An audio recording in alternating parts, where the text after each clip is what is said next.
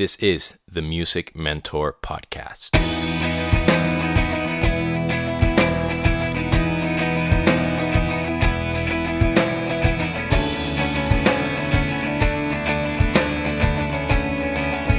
Hey, girls and boys, Demian here, your host of the Music Mentor Podcast. Thank you once again for joining me and giving me some of your time and attention. I really appreciate it. Today is episode 13. And as always, I would like to thank you all for rating, for sharing the podcast, um, and for all the feedback that I continuously get. So I really appreciate it. That means a lot. What I would like to speak about today on today's episode is about the sad passing, unfortunately, and again, very sad, of both Prince and David Bowie, both incredibly important artists to everybody that they ever touched and to people they didn't even touch directly. They have affected people indirectly, millions and millions and millions of people. So I want to talk a little bit about them today in a small brief tribute in a way. I wrote a post recently on Facebook about this situation and you know whenever anybody passes away an artist that I admire somebody that I respect or even if it's a an athlete or a writer an artist a musician whatever it is somebody that has had an impact in my life I feel three things but the first one is sadness. Of course, I feel bad. I feel very disappointed. I feel really bummed that they passed away. Also, depending on the way in which they died, um, you know, if they suffered a lot or if, you know, it was more of natural causes or something like that. Or unfortunately, if it was an OD or, you know, other things. It, it's not like it depends, like one life is more important than the other, depending on how they passed away. But, you know, there's a little bit of the suffering thing that makes you worry a little bit more. The second feeling I'm encountered with is, I guess, maybe for the lack of a better term, is some sort of joy or comfort when I see all these people all over the world sharing posts and sharing the love and the legacy that they left behind. Um, pictures, videos from YouTube or, you know, obscure videos, interviews, and, you know, people, you know, I'm fortunate enough to be in the music industry. So you get all these am- amazing people that have worked with either Prince or Bowie. I'm keeping these two as, as the main sort of focus of this episode. Um, and you hear, you know, people that were their roadies or people that were personal chefs or people that were, you know, their managers or whatnot. And you get an insight into who they were as people. And it's just really, really, really incredible. And fortunately, everything that I've seen for both Bowie and Prince have been nothing but positive incredibly positive, filled with love things. So that makes me very happy, of course. Now, I do have to admit that sometimes I get almost a little angry because people that had never ever posted about specific artists are I don't want to say jumping on the bandwagon because I'm nobody to judge, but you guys know what I mean. They're now sort of claiming that artist as theirs in a way. And part of me is like, dude, why are you posting about this guy? You never ever liked any of his music and you're just kind of joining in. But it's pretty stupid to feel that way, I think. Although at the moment it feels right. But it's just, you know, the kind of part of the process of dealing with with the grief or the loss, you know, you you want to you want it to mean something very much to you and you know how much it means and when somebody that never ever posted a single thing about David Bowie or about Prince, and now they're all coming out of the woodwork, so to speak. You know, you kind of feel this juvenile or adolescent anger that is not really a place where you want to be or I want to be, but I feel it from time to time. So I'm here to be vulnerable and tell you what I think from time to time. And the third sort of stage or the third thing that I feel is that I didn't do enough to show this particular artist some way how much I admire them and respected them. I don't mean to get in touch with them directly um, or speak to them in person because some of these artists are somewhat untouchable in a way, but I mean sharing in social media with friends, you know, their music, what do you like about them, what I love about them, why they inspire me, and so on and so forth.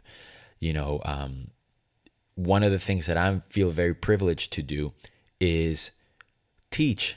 So that's my way of keeping the quote unquote legacy alive of you know a specific artist. Like with Bowie, for example, my last year, my, the last show I ever did at School of Rock was a tribute to David Bowie, and it was one of the most beautiful months or group of months if of my life. Uh, completely filled with beauty and love and admiration for this artist and just coming home and listening to his music and being in complete awe of what he accomplished and you know teaching these kids this music that's obviously some of them knew a lot of David Bowie through their parents but some of them didn't really know a lot of music so I was able to express my admiration and pass it along and you know I sort of did my job so that has me spoiled in that sense. And same with Prince. I was, you know, a, a few years ago, I did some drum clinics in Venezuela about sort of rock,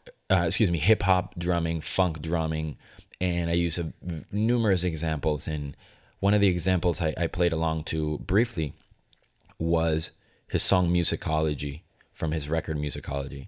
And so many people afterwards came and asked me about it, and they didn't know that Prince was you know, um, so special. So that is what I try to do as much as I can. But trying to use social media to my advantage or to our advantage or, uh, or, as a way to pay tribute to these people and people that we love and admire and respect is very awesome and it's very easy to do and in a good way I mean that. It's very simple. You can show love for that person. But I think it's more efficient and more effective and more loving if we do these tributes and pay these tributes while the person is still alive. I'm not saying like, oh yeah, I'm great, I I'm grateful, and I'm the guy that does this and is always sharing posts about so and so. But I try to do that um, and express my gratitude for their art and their meaning in my life. So I started this hashtag on Facebook called tribute, or excuse me, hashtag tribute in life. So the artist that I chose to pay tribute to was Ruben Blades, Ruben Blades, a Panamanian salsa singer that has transcended this style and is an incredible actor. Was minister of tourism, ran for president in Panama, um, millions of things. He's like, you know, a renaissance man in every sense of the word and he is my favorite salsa singer one of my favorite composers arrangers so on and so forth and they, he has brought so much joy in my life and i've been lucky enough to meet him and speak with him and perform for him and that was incredible. But with that said nobody knew or not many people knew that i did that.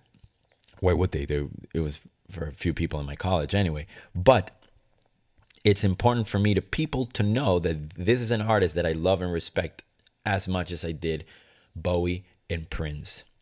And maybe somebody out there discovers him and listens to him and has a chance to see them live or, you know, be into his acting or whatever it is and enjoy them and him specifically while they're alive.